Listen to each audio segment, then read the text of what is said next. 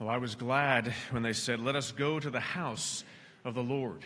And I hope that you're glad to be here because we're glad that you are here. And if you are visiting with us, we want to know you and hope that you can stay after our service and get to meet a few different people during our coffee time. But another way that you can make yourself known to us is by texting the word welcome to that number that's on the screen. It just enables us to know that you were there and to connect with you during the week. And just as we begin this morning, just a few announcements. I just want to invite everybody to our Sunday evening food and fellowship right after our evening service. We don't have our particular praise service this particular month, but tonight we still have our food and fellowship and hope that you can bring the items that are mentioned in the bulletin there. And particularly if you're a visitor, that's a great way to get to know a few more people just sitting around the table for a meal after church tonight. Evening service is 5 p.m. We also have, right after the evening service, our high school youth group. And then coming up on Friday is a combined middle and high school game night. And so hope that everybody can plan for that this coming Friday at 6 p.m. Thursday night, there's our prayer meeting in our conference room, or also if you would still like to be a part of it, but you can't get here at 6:30, you can also join by Zoom. As far as I know, is that right, Kirk? Okay, it's in the bulletin, just making sure. And then this coming week, Pastor Jeff will be on vacation from Wednesday to the following Wednesday, so if you need anything, please contact myself or Pastor Dan or one of your shepherding elders, and they can help while Pastor Jeff is out of town. And then I'll just also wanted to highlight the mini books that we have. So right behind this wall, right across from the mailboxes, are a number of books that are relevant to so many different practical topics of the Christian life. If you've not looked at those, we have quite a few of them and would love for you to just take them for free and utilize them, maybe share them with a friend who is going through a particular issue that might be helpful to. So anyway, thank you for that, and let's take this moment now and prepare our hearts.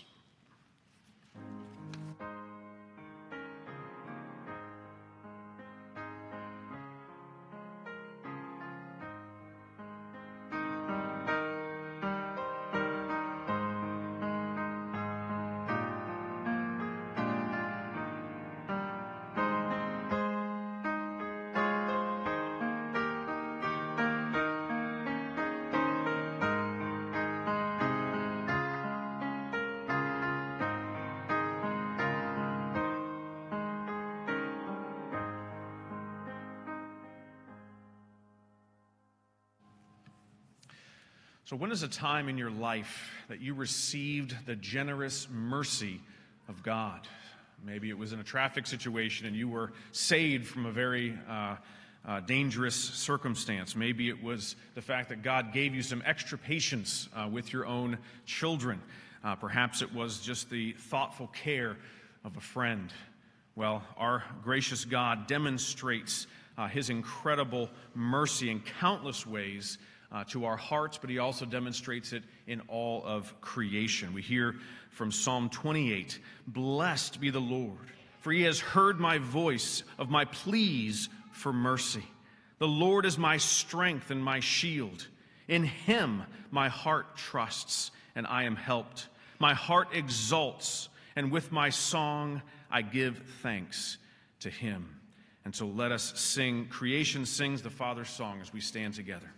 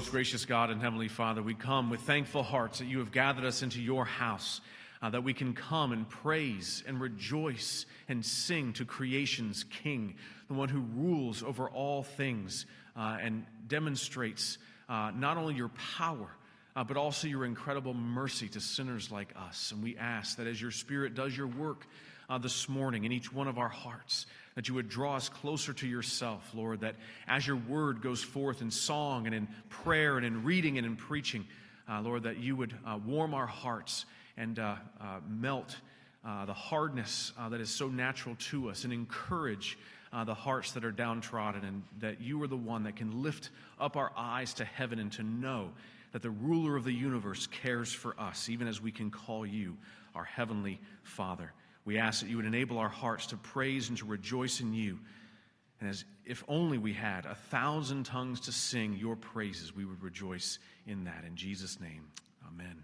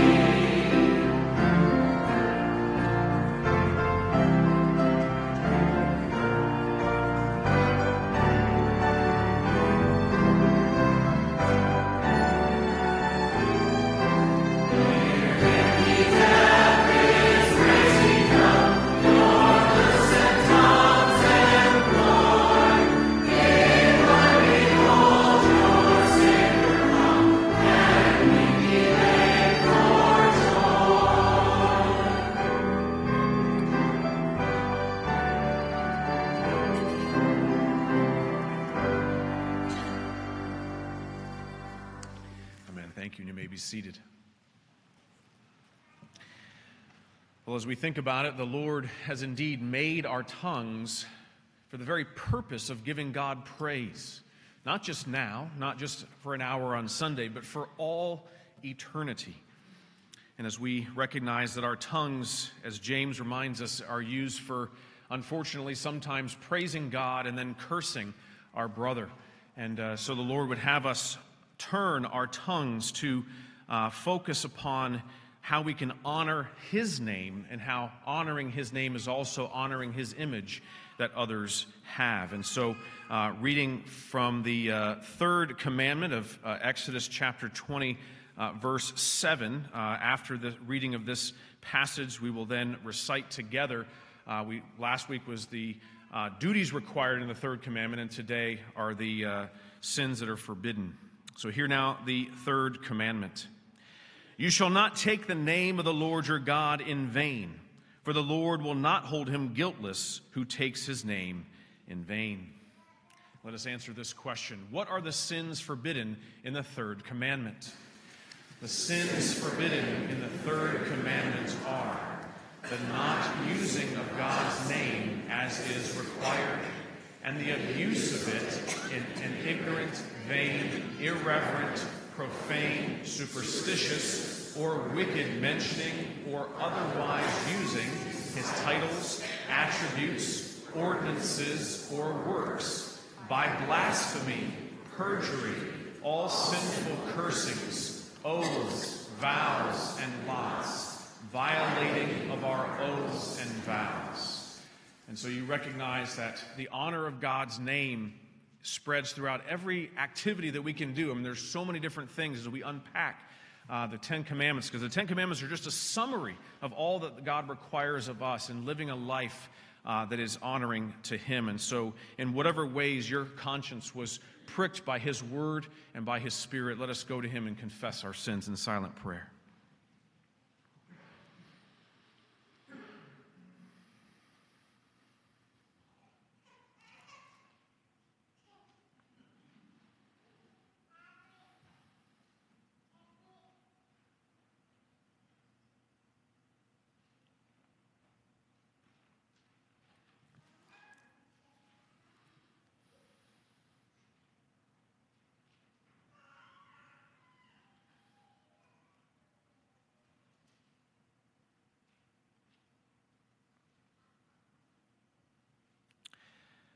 Heavenly Father, we come to you and acknowledge that our tongues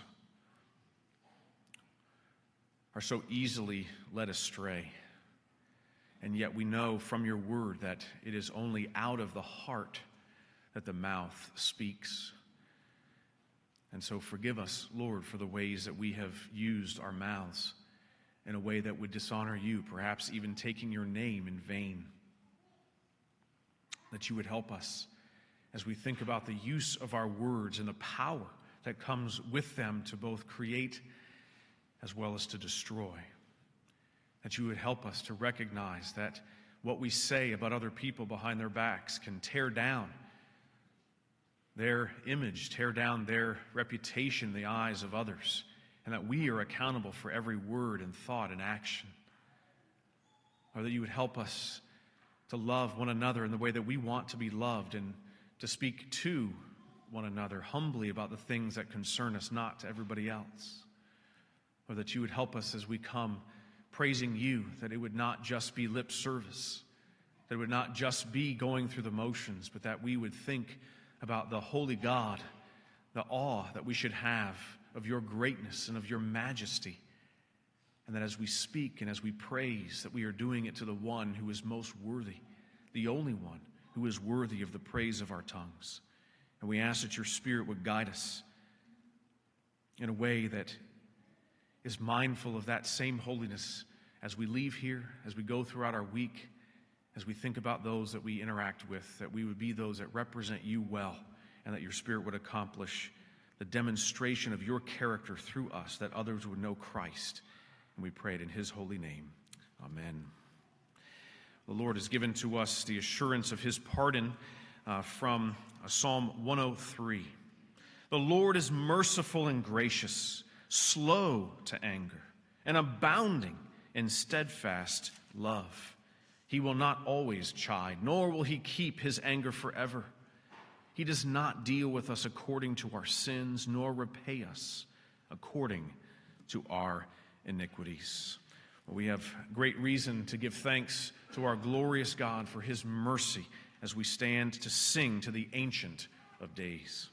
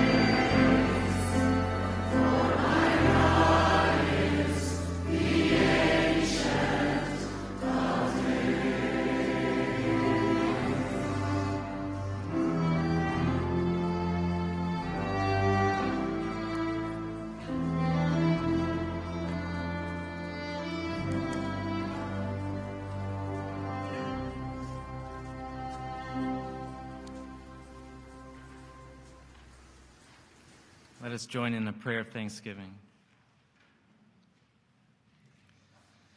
O our God, we bow before you in this morning hour, confessing that you are the Ancient of Days. You are the glorious God, the God who has created all things, the God who none stands before you, none is above you. You are Father, you are Son, you are Holy Spirit, you are far beyond our comprehension, our finite grasp. And yet, Lord, we are so thankful that we can gather in your presence on this day that you have made, and that we can confess that not only are you this majestic and glorious God, but that you are our Father in Jesus Christ. And so, Lord, we are thankful that we can join our hearts together, worshiping you, standing before you, kneeling before you, confessing your name, confessing that you are a God who loves your people, that you are a God who desires to commune with your people, to covenant with your people. And so, Lord, we thank you above all for our precious Lord and Savior, Jesus Christ.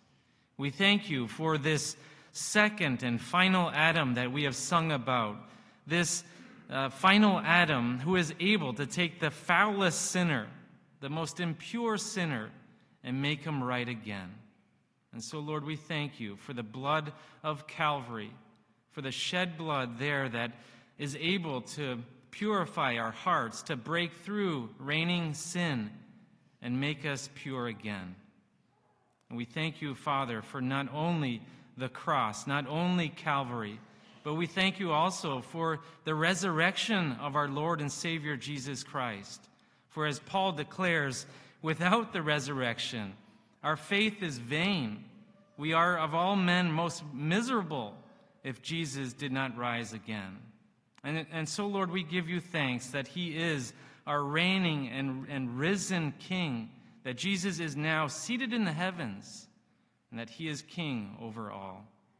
And we thank you, Lord, that you as reigning King, that you desire to set your people free from sin. And so, Lord, we pray this for each person gathered here, that each person would know you in a saving way, that each person would be able to confess you as their Lord, as their Savior. We thank you that we are able to hear your word preached today as well. We pray for Pastor Jeff as he prepares us your word, and we ask, God, that you would bless it. We thank you for the offerings as well. We pray, God, that you would bless this too, and that all of our worship, all of our praise today would bring you honor and praise. We ask this in Jesus' name. Amen.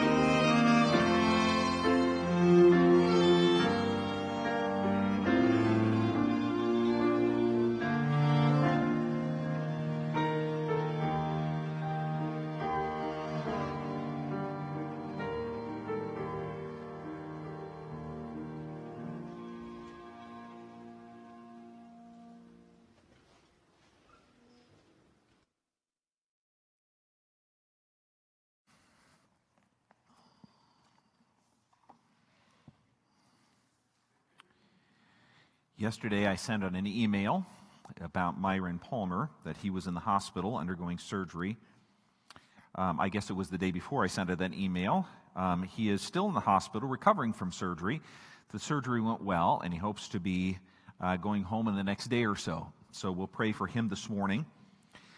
In addition to the others who are in the bulletin who have requested prayer, I want to read one verse for you from Ephesians chapter 6 that may set your mind in the proper place for praying for each other or maybe for your own heart.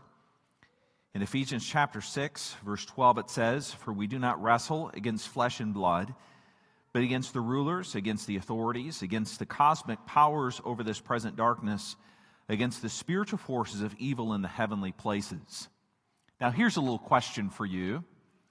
Do you know what the Apostle Paul writes about in the previous section or two? I'd be amazed if you remembered.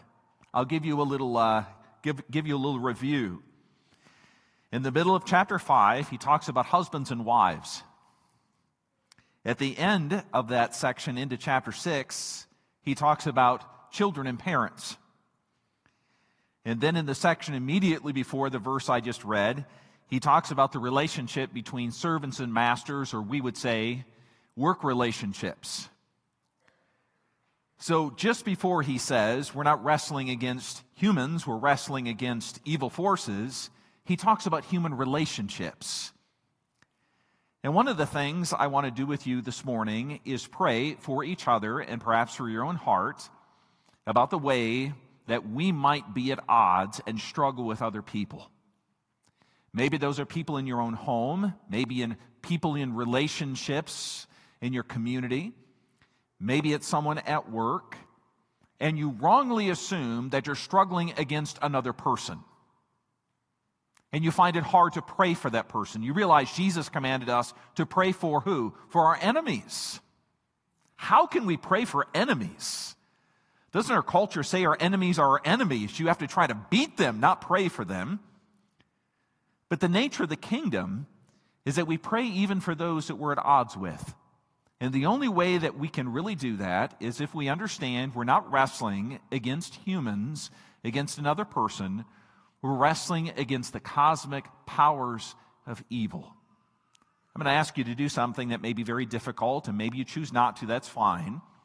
But if you want to just jot down in your bulletin the name of a person that you're at odds with, that you struggle to really get along with, you really just don't like. When they walk in the room, you're like, You know that feeling? Maybe you just choose to jot that down in your mind. Well, think about that in this coming week, and as we join in prayer together, we're wrestling against cosmic powers. You can pray for that person. You can ask the Lord to transform your relationship. Let's do that now. Father, it is only in the strength of Jesus Christ that we can bow before you. We recognize our own inability, that often we struggle just to do the most ordinary things of life in a way that please you. We recognize our own fickleness, that sometimes we seem very strong and other times we seem very weak. And some of that is clearly evidenced in the way that sin has affected our bodies. Some of us are growing older, and it's harder to do the things that we used to do, and we're frustrated with that. We can see people on our prayer list for whom that is the case. On other occasions, it is an illness that comes into our life, and we think of our brother Myron Palmer this morning, who is in the hospital, and for others on our prayer list who are struggling with illnesses. Maybe these are just illnesses that are short-term, but maybe they're illnesses that we'll struggle with for the rest of our lives. Maybe these are even illnesses that eventually will most likely take our lives. And we sense our own unsteadiness. And we wonder, how in the world can we be okay if there's so much uncertainty? And in the middle of that, we break the regular routine of life to come to worship. Because in worship, we see that at the very center of our world, of the universe itself, of all of history, is not who I am, but who God is and what God is doing in His world.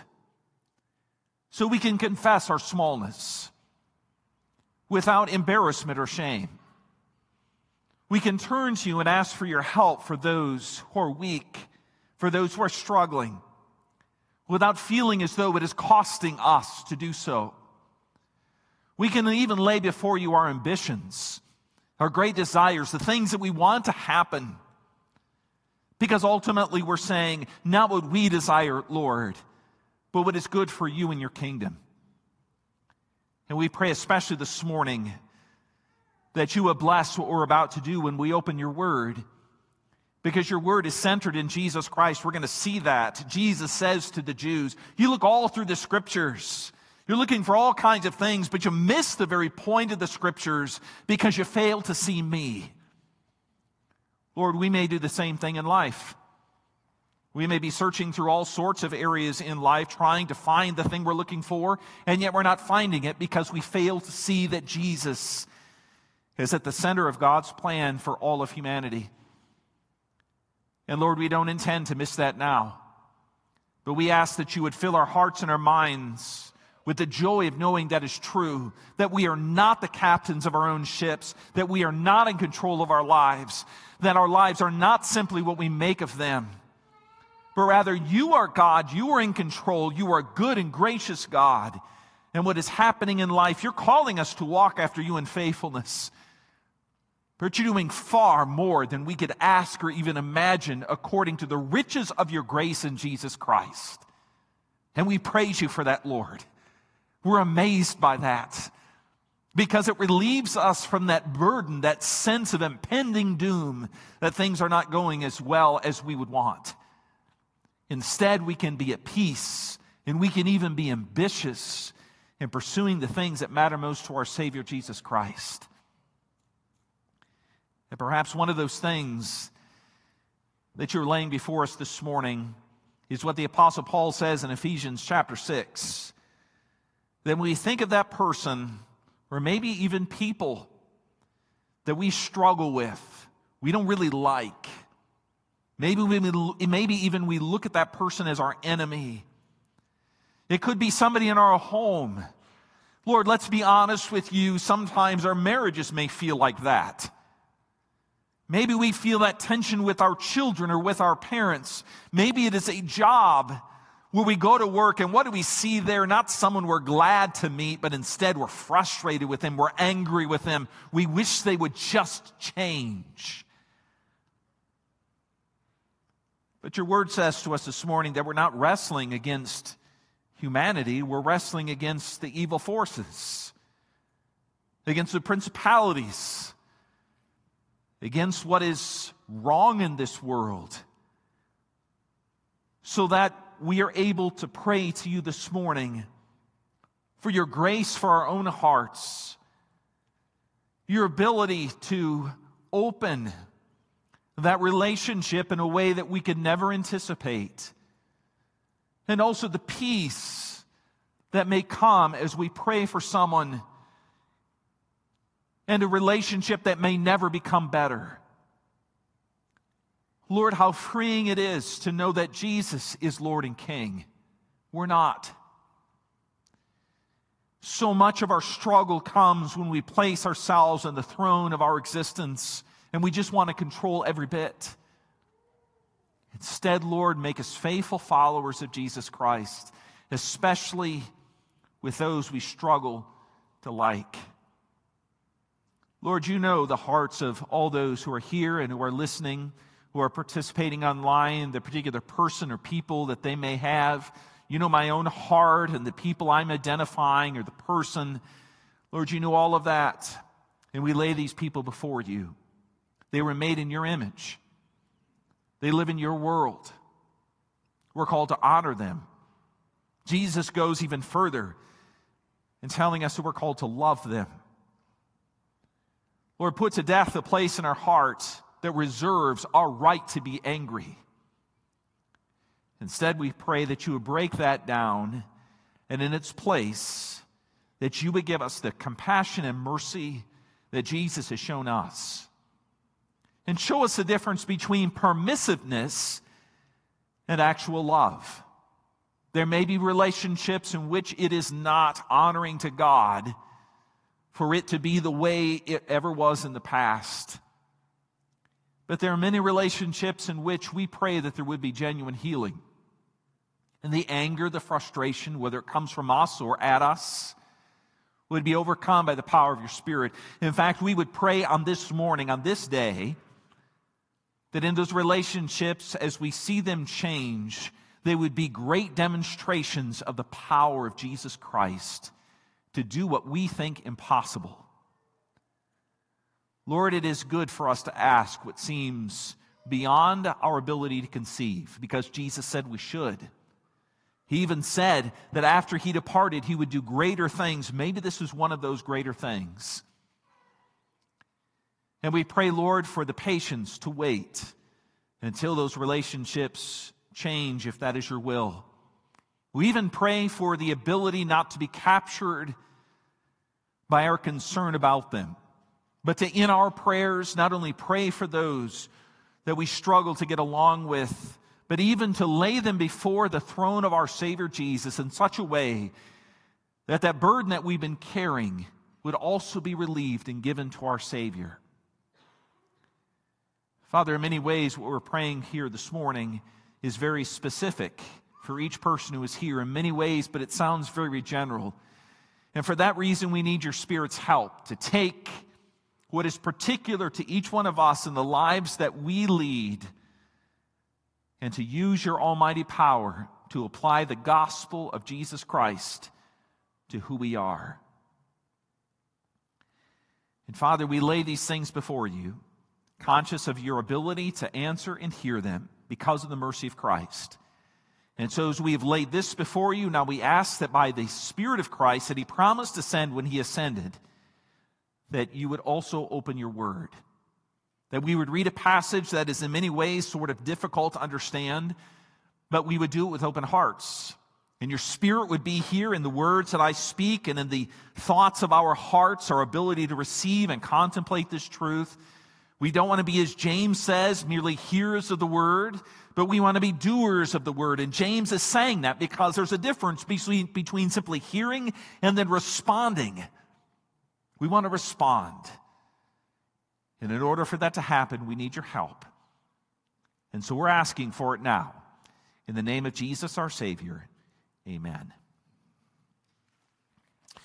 We are turning to John chapter 5 this morning, beginning at verse 30. And we'll be reading through the end of the chapter. We're picking up Jesus' words sort of in the middle of something he's been saying. And if you haven't been here to hear the other part of this, I hope to give you a little review as we start the sermon this morning, so do not feel like you're sort of walking into something you don't know really where you are. I hope to catch you up a little bit as I begin the sermon this morning. But we're starting at verse 30, and I commend to you to follow along and to give attention to this word as God's word, the word that he speaks to you this morning. Jesus says, "I can do nothing on my own. As I hear, I judge, and my judgment is just, because I seek not my own will, but the will of him who sent me. If I alone bear witness about myself, my testimony is not true. There is another who bears witness about me, and I know that the testimony that he bears about me is true. You sent to John, and he has borne witness to the truth. Not that the testimony that I receive is from man, but I say these things so that you may be saved. He was a burning and shining lamp, and you were willing to rejoice for a while in his light. But the testimony that I have is greater than that of John. For the works that the Father has given me to accomplish, the very works that I am doing, bear witness about me that the Father has sent me. And the Father who sent me has himself borne witness about me. His voice you never heard, his form you have never seen, and you do not have his word abiding in you, for you do not believe the one whom he has sent. But you search the Scriptures, because you think that in them you have eternal life, and it is they that bear witness about me. Yet you refuse to come to me that you may have life. I do not receive glory from people, but I know that you do not have the love of God within you. I have come in my Father's name, and you do not receive me. If another comes in his own name, you will receive him. How can you believe when you receive glory from another and do not seek the glory that comes from the only God? Do not think that I will accuse you to the Father. The one who accuses you, Moses, on whom you have set your hope. For if you believed Moses, you would believe me, for he wrote of me. But if you do not believe his writings, how will you believe my words? This is the word of our Savior Jesus, as given to us in the Gospel of John. There's something very interesting that happens every Thursday in preparation for Sunday's sermon. By Thursday afternoon, I must submit the title of my sermon, just like anything that you're hoping to submit to the bulletin has to be in by Thursday noon. It's always sort of a putting off task for me. And the reason I put it off is this. Often by the time I've completed my sermon, I realize what I submitted for the title isn't as good as it could be. Well, that's true also this morning. The title that's here is not the title that I think best captures what I'm going to say. I'll refer to it later on in this morning's sermon, but here's a title I really want you to hear. If you want to cross out what's in the bulletin and just put it in there, that's even fine with me. The title I would like you to contemplate is this. What Jesus says is an apologetic for the apathetic. It's an apologetic for the apathetic. Now, you might say your other sermon title is easier to understand. It does have that going for it, so let me explain this one. An apologetic is simply giving a reason that is meant to convince. And in this morning's sermon, I'm going to give you three reasons. In fact, Jesus gives you three reasons why you should be convinced. That's the apologetic. The apathetic comes from the other part of this section, the latter part. Somebody who is apathetic says, doesn't really matter that much. Should I really care? Should it motivate me? Should it change me? Should it compel me? And in these two parts of this morning's passage, the apologetic, here are the reasons you should believe, you should be convinced. With the latter half, I'm sort of apathetic. I'm not sure why it should matter. We see between the two the very nature of Jesus Christ and what he is calling to you this morning. So let me explain those two parts of this morning's title, an apologetic for the apathetic, as we walk through these verses. And I want to start with the apologetic.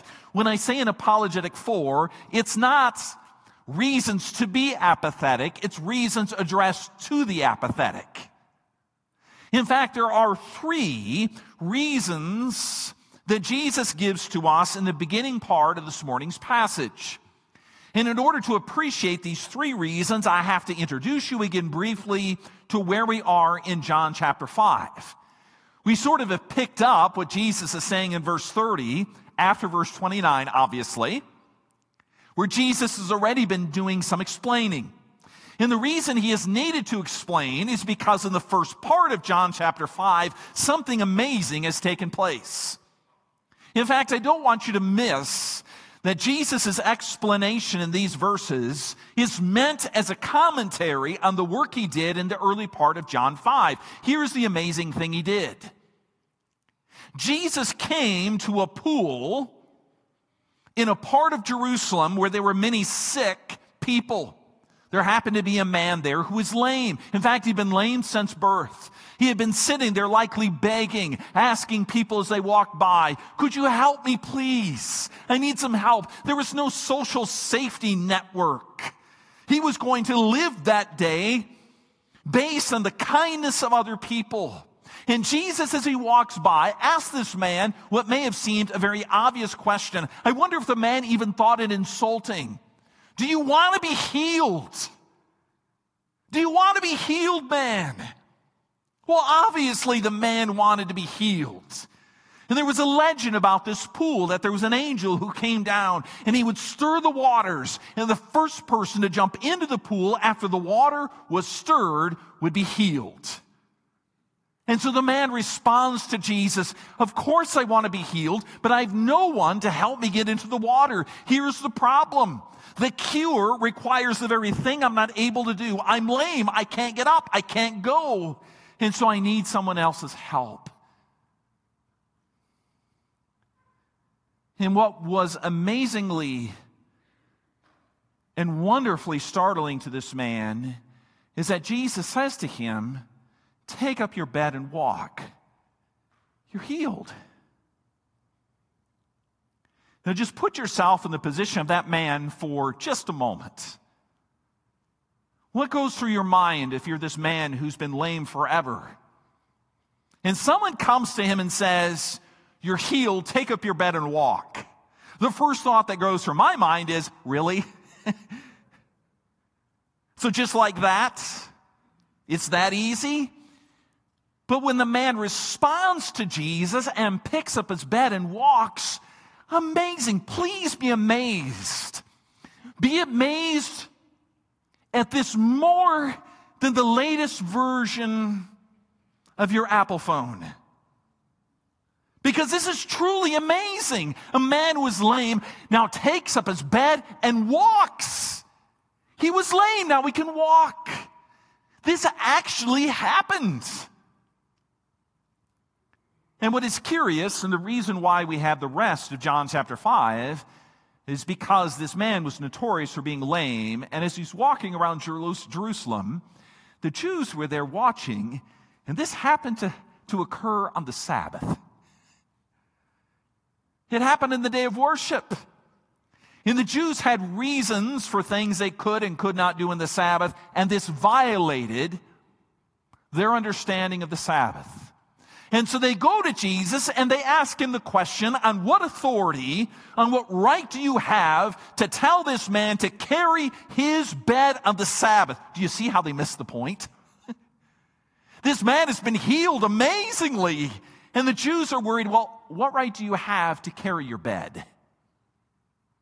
And Jesus says in the verse that hangs over everything that follows in John chapter 5, he says, "My Father has been working from the beginning, and I am working as well."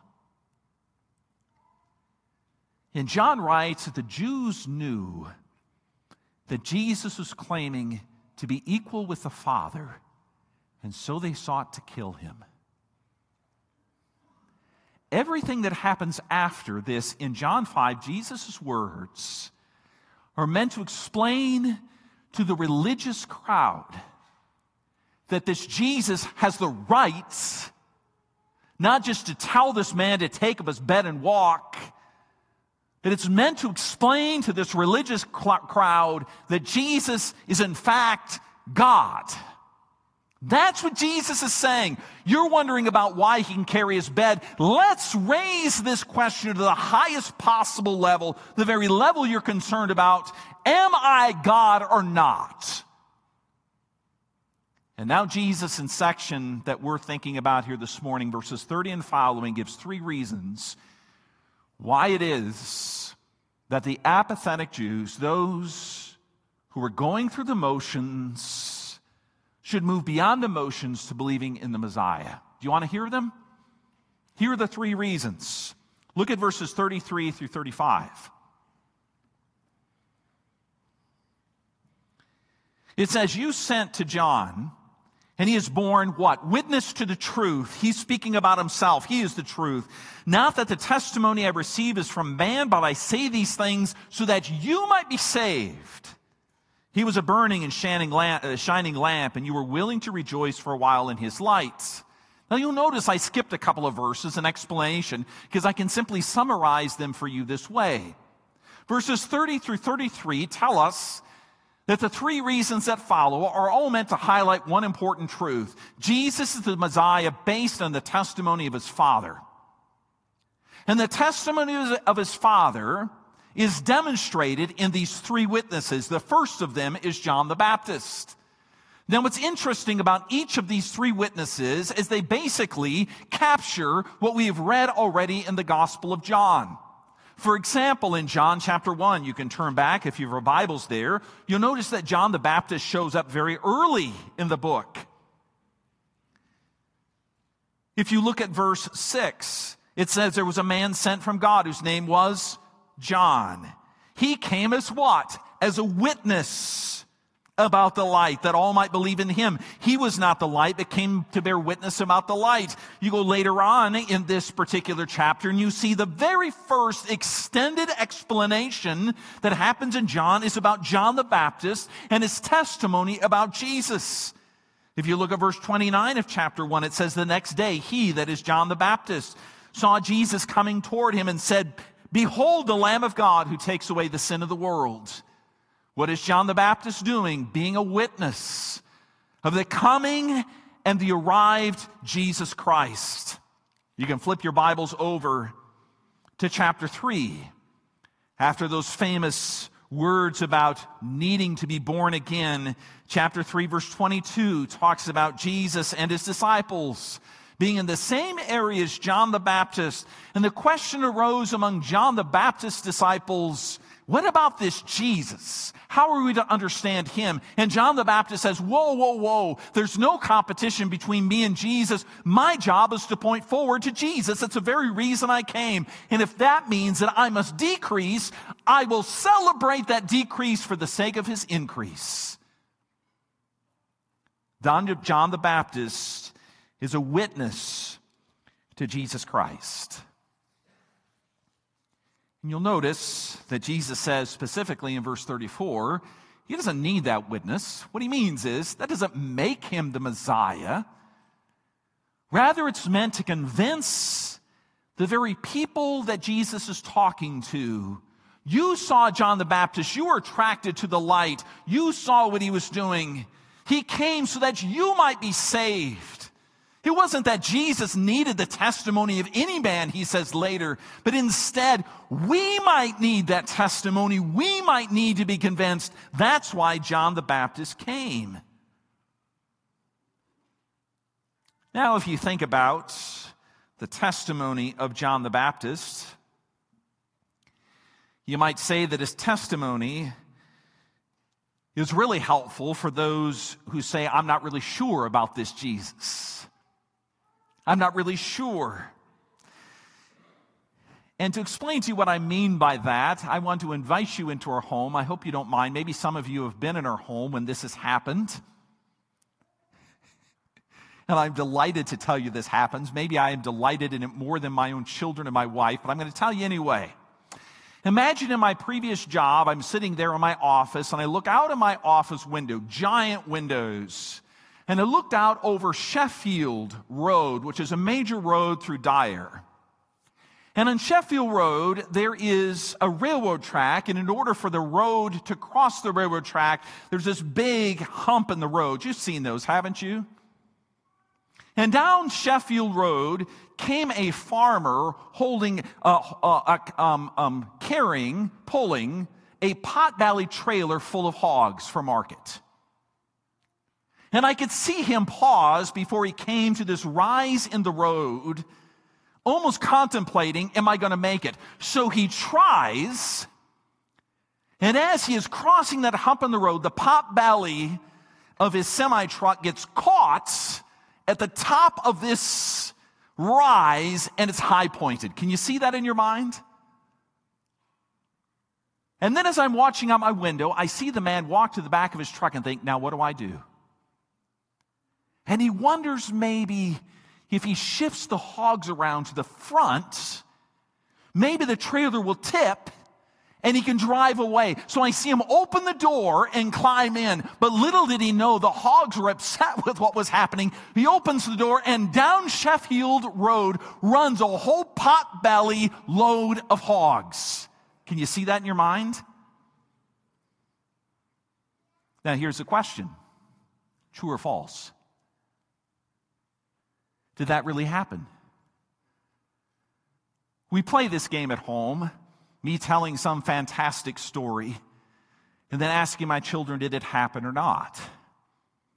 And even after we go around and everyone then guesses true or false, true or false, inevitably after I tell them whether it's true or false, one of them will turn to my wife, who's one of the most honest, straightforward people of integrity that I know, and one of them will turn to my wife and say, "Mom, is that really true?" That's John the Baptist. These Jews needed a witness to confirm that what God was saying about Jesus was true. And that was the role of John the Baptist. To confirm, to say with his own eyes, yes, it's true, you can believe. And I just want to ask you this morning, as those who are listening to this unfolding conversation between Jesus and the Jews, is that what your heart also longs for? You're reading in the Bible here these stories about Jesus, and they may sound to you not to be disrespectful at all to what happens in John 5, but they sound like a story about Sheffield Avenue. How is it possible that this man who's lame his entire life now can walk? You're like, did that really happen? You need a witness. You need someone like John the Baptist to say, these things do occur. This is the Messiah. This is the one you should believe in. And Jesus is saying, if that's what you need, I've given you that one in John the Baptist. He's right here. He is testifying to what he is seeing. In fact, in the Bible, there's a whole series of these witnesses of this sort. Fast forward in the Bible to 1 Corinthians 15. You know that chapter? It's the great resurrection chapter. And in that resurrection chapter, talking about the validity of the resurrection, Jesus actually rose from the dead. Paul, the Apostle Paul writes, and there are many witnesses of this. You can ask those who saw Jesus rise from the dead. This is not just a story we tell ourselves because we'd like for it to be true. No, he says, you all can go and ask those who actually saw Jesus alive. This is true. This is valid. This is not a religious truth only, as Kant would be fond of saying. Some kind of truth that's not really rooted in reality. We just want it to be. It's like a different category of truth. No, this is actual truth. That's the point that John the Baptist, is making. That's his role. That's his place. And Jesus wants you to look to him and hear the question, do you need a witness? Do you need to be convinced? If you do, here's John the Baptist. Listen to him. But then there's a second witness as well, and this comes in verse 36. Verse 36 says, but the testimony that I have is greater than that of John. Do you see how we're working to a crescendo? Okay, John the Baptist, you need a witness. You've got John the Baptist. You've got all those who can testify to the historical validity of this man, Jesus. But Jesus says there's a greater witness even than that. What is it? For the works that the Father has given me to accomplish, the very works that I am doing, bear witness about me that the Father has sent me. It's not just that John the Baptist and other witnesses testify about Jesus. Now Jesus says, but they're also the works that I do. The very things that I am doing testify that I am the Son of God. If you would read that 36 in the original, the emphasis at the very beginning of that verse is on the word I. I have evidence. I have a witness. And the witness is the works that my Father has given me to do. It's not hard to figure out what those works are. You can just go back to the beginning part of this chapter. There's Jesus healing this man. I've emphasized to you the drama of the story. It's amazing. This happens over and over in the Gospels. Why did Jesus come performing miracles? It was to testify to those who saw and heard that Jesus was no ordinary man. How many miracles have you done? Seems like such a dumb question, doesn't it? Well, obviously the answer is no. As much as you might think, as I thought when I was young, my dad is the biggest, strongest, toughest guy who's ever lived. He's never performed a miracle. That's not human. We're limited. But Jesus is saying about himself, I'm not merely human. I am the one sent from God because I can perform the works my Father has given me to do, including that man who was lame can now walk. The blind see. Those who are deaf can hear. Even the dead are raised. And over in the Gospels, the emphasis is placed on the historical reality of Jesus' work to testify to the Jews and to us, this Jesus is in fact the Messiah. There have always been people, and maybe this is the battle you're facing in your own heart right now. You're thinking to yourself, I'm not sure those miracles really happened. How do we know?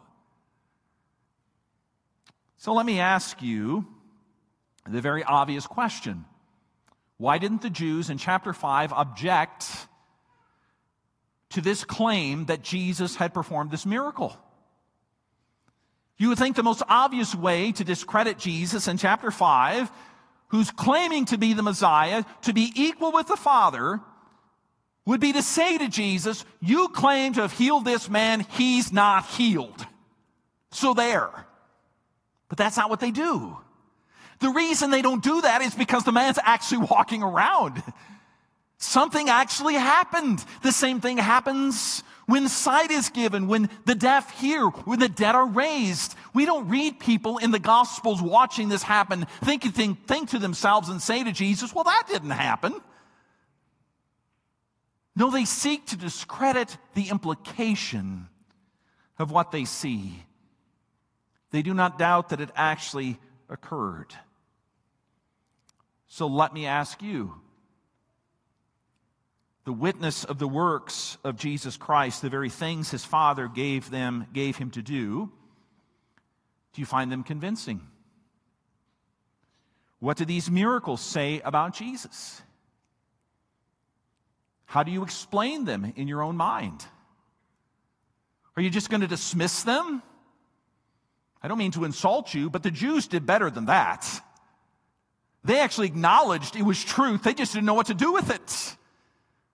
Don't make the inferior error. At least acknowledge with me this happened. And then wrestle with the question, what does that mean about Jesus? But now if I'm thinking along with some of us, you're wondering, well, very nice, Pastor, but John the Baptist and these miracles are recorded in the Scriptures. So maybe they're not telling the truth. Have you never read a book that was not true? Maybe this book is not true. That's the third witness that is raised here in Jesus' words. In verses 37, 38, and 39, Jesus goes on to say, not only do you have the testimony of John the Baptist and other witnesses, you have the miracles themselves, but now you have the Father speaking as the greatest of all witnesses. Look at verse 37. It says, and the Father who sent me has himself borne witness about me. His voice you have never heard, his form you have never seen, and you do not have his word abiding in you, for you do not believe the one whom he has sent. And then this very probing verse, you search the Scriptures because you think that in them you have eternal life, and it is they that bear witness about me. Yet you refuse to come to me that you may have life. Jesus is saying something very simple. I prayed about it earlier. That is, the entire Scriptures are meant to point us to Jesus Christ. They're not first about morality. They're not just about stories. They're not just about good things to know. The Scriptures are meant in their entirety to point us to the saving work of Jesus Christ. It is in that light that we hear the commandments of God. The morality flows from the Messiah. It is in that light that we understand stories like the fall of Jericho and the captivity of the Israelites taken into slavery and the prophecies of Isaiah and Jeremiah. They all find their common purpose in Jesus Christ. And now Jesus is saying to these Jews, you're hoping to find something when you read this book, and you're searching all over the place, but you're never going to find what you're looking for apart from me. And a couple of chapters later, Jesus will say it a little differently, but it's the same point. He'll say in John chapter 6, he is the bread of life. We need to eat that bread. He is the sustenance we need to live. You don't have Jesus, you can't have life. This is the witness necessary for us to believe that the Bible is more than simply a nice book. You may even say it's a historical book. You may even go so far as to say it does not contain errors. But if you do not see in the Scriptures the voice of Jesus Christ calling you to follow Him, if you are not convinced that the Bible is one giant apologetic for Jesus Christ as Savior and Lord, friend, it is my duty this morning to tell you, you have missed the point. Because Jesus says, if you miss me, you're going to manipulate the Scriptures so that they turn into a big hammer to avoid the very heart of our God. And that's where I want to go next, in verses 40 through 47. There are three witnesses, that is the apologetic. And then in verses 40 through 47, we have these addressed to the apathetic. Again, I just want to stress to you what I mean by apathetic. This would be the person who listens, who maybe even listens very nicely. You're paying attention. I can see your eyes focused. You've heard this many times. You think to yourself, okay, another one of those sermons. Maybe you've even read John 5 many times. This is a safe, comfortable routine for you. Show up, go through the motions. And yet there's never been a time where the witnesses that we read about in the earlier part of John 5, this section, where those witnesses have been convincing to you. How do I explain convincing? Let me put it this way. By convincing, I mean you give yourself over entirely to Jesus. Instead of holding back and saying, but I'll figure out exactly how much of this I'm going to buy into. I may go through the motions. Everybody needs to do the motions. It's socially acceptable. I'm going to give myself entirely over to Jesus. That is the Rubicon that you cross into genuine faith. Let me explain what Jesus means then by the apathetic. The key is there in verse 40 that I read. You are not willing to come to me in order to have life. You might ask yourself the question, with all of these witnesses that Jesus has been careful to point the Jews to us to, why don't we come to Jesus? Why don't we just do that? And the answer to that question is a little secret that I think it's important to bring out into the open. And the little secret is that the problem is not primarily a matter of the mind. The problem is a matter of the heart. It's not a matter of evidence. It's a matter of belief. To say it again rather strongly, the problem is one of your heart. I'm fairly sure that you may believe there are enough witnesses. Honestly, your heart knows that's true. But you also know that if you listen to these witnesses, if Jesus is who he claims to be, and you believe he is the one that God has sent into the world, and you will give yourself over to him, it will transform your heart and your life, and you do not want that to happen. Because instead of transform, you think to yourself, it will be captured by someone else. For many of us, that scares us. I don't like that idea. That sounds wrong. Why? You want control. Can I laugh about that? We all want control, don't we? And when you give your life to Jesus, you give it up. Let me say it differently. You love yourself a lot. And you are convinced that no one is going to love and care for you like you. And therefore, I must keep control over my belief and what I take to be real and true in order to pursue the good life, the kind of life I deserve. I need to stay in control. You know, one of my favorite questions to ask people is, what does the good life look like for you? Is it 10 acres somewhere, nice house, nice family, all put together? Is it 50 acres a little bit north where you can ride around on a dirt bike, sit in a stand, shoot deer? Is it a vacation home in Florida? I have to say, going on vacation, that sounds very appealing to me right now. What does that good life look like? Because whatever you think it looks like, whatever you set your heart upon, you're going to pursue that with everything that is in you. You may even say to yourself, others cannot know what I'm pursuing. I'm fooling everyone else. You're probably wrong about that, but you're most certainly wrong before the face of God himself. This is what Jesus says to the Jews, and he says to you this morning. The alternatives to Jesus Christ are empty. They're like a mist. They disappear. Anything short of Jesus and his kingdom will be one giant perpetual disappointment to you. Maybe you will continue to pursue those things and then come to a point you'll think, well, I guess it's not quite that. I need to kind of bend my ambition some.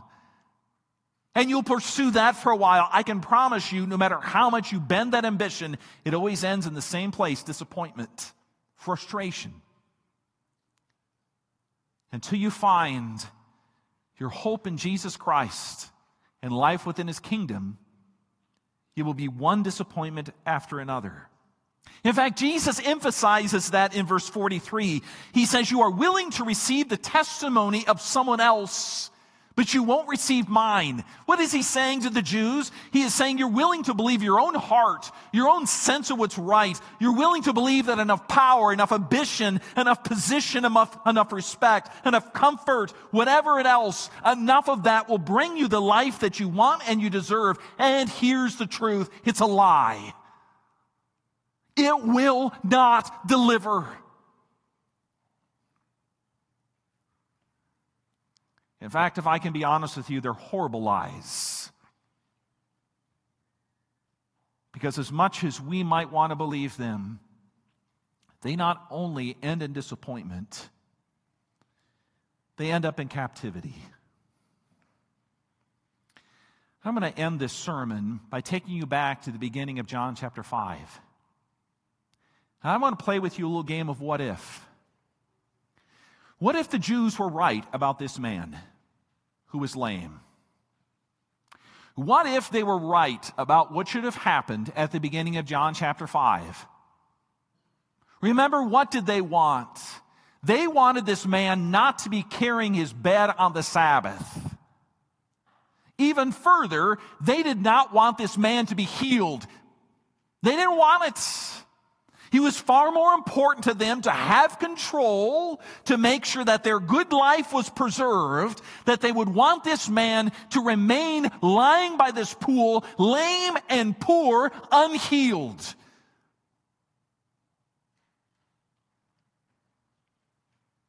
And Jesus came and brought him liberty. And what I'm saying to you this morning is just as certain.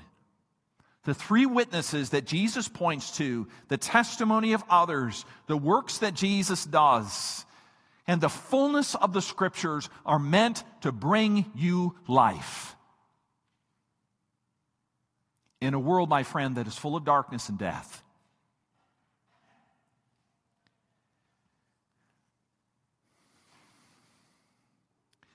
And that is the best I can do for you this morning. They give you reasons, an apologetic, for abandoning anything short of Jesus. Would you join me in praying? Father, we want to have that life and that freedom. And I'm thankful not only for the words of Jesus in John chapter 5, I'm also thankful for the tone that he uses. Sometimes we're a little wary of the tone of Jesus, where he's direct, where he confronts, where he is honest. Because often we misuse that tone, especially in the church. We start to command people around by force of personality, by the matter of our position because we want to dominate and control. But that's not what Jesus does. Lord, I pray that you would spare us from abusing what Jesus not only says, but the tone with which he says it. That our effort in being honest and straightforward, and even sometimes being very, very direct, would not be in service of our own power and control. It would be in the service of pointing people to the grace and the comfort that comes in Jesus Christ. There is no mercy like the mercy of our Savior. There's no freedom like the freedom he gives. And Lord, release us, even in the edges of our heart, from believing the lies that say we will find that somewhere else. And free us to live in the glorious lordship of Jesus and his kingdom. For we pray in Jesus' name, amen. Let's stand and sing.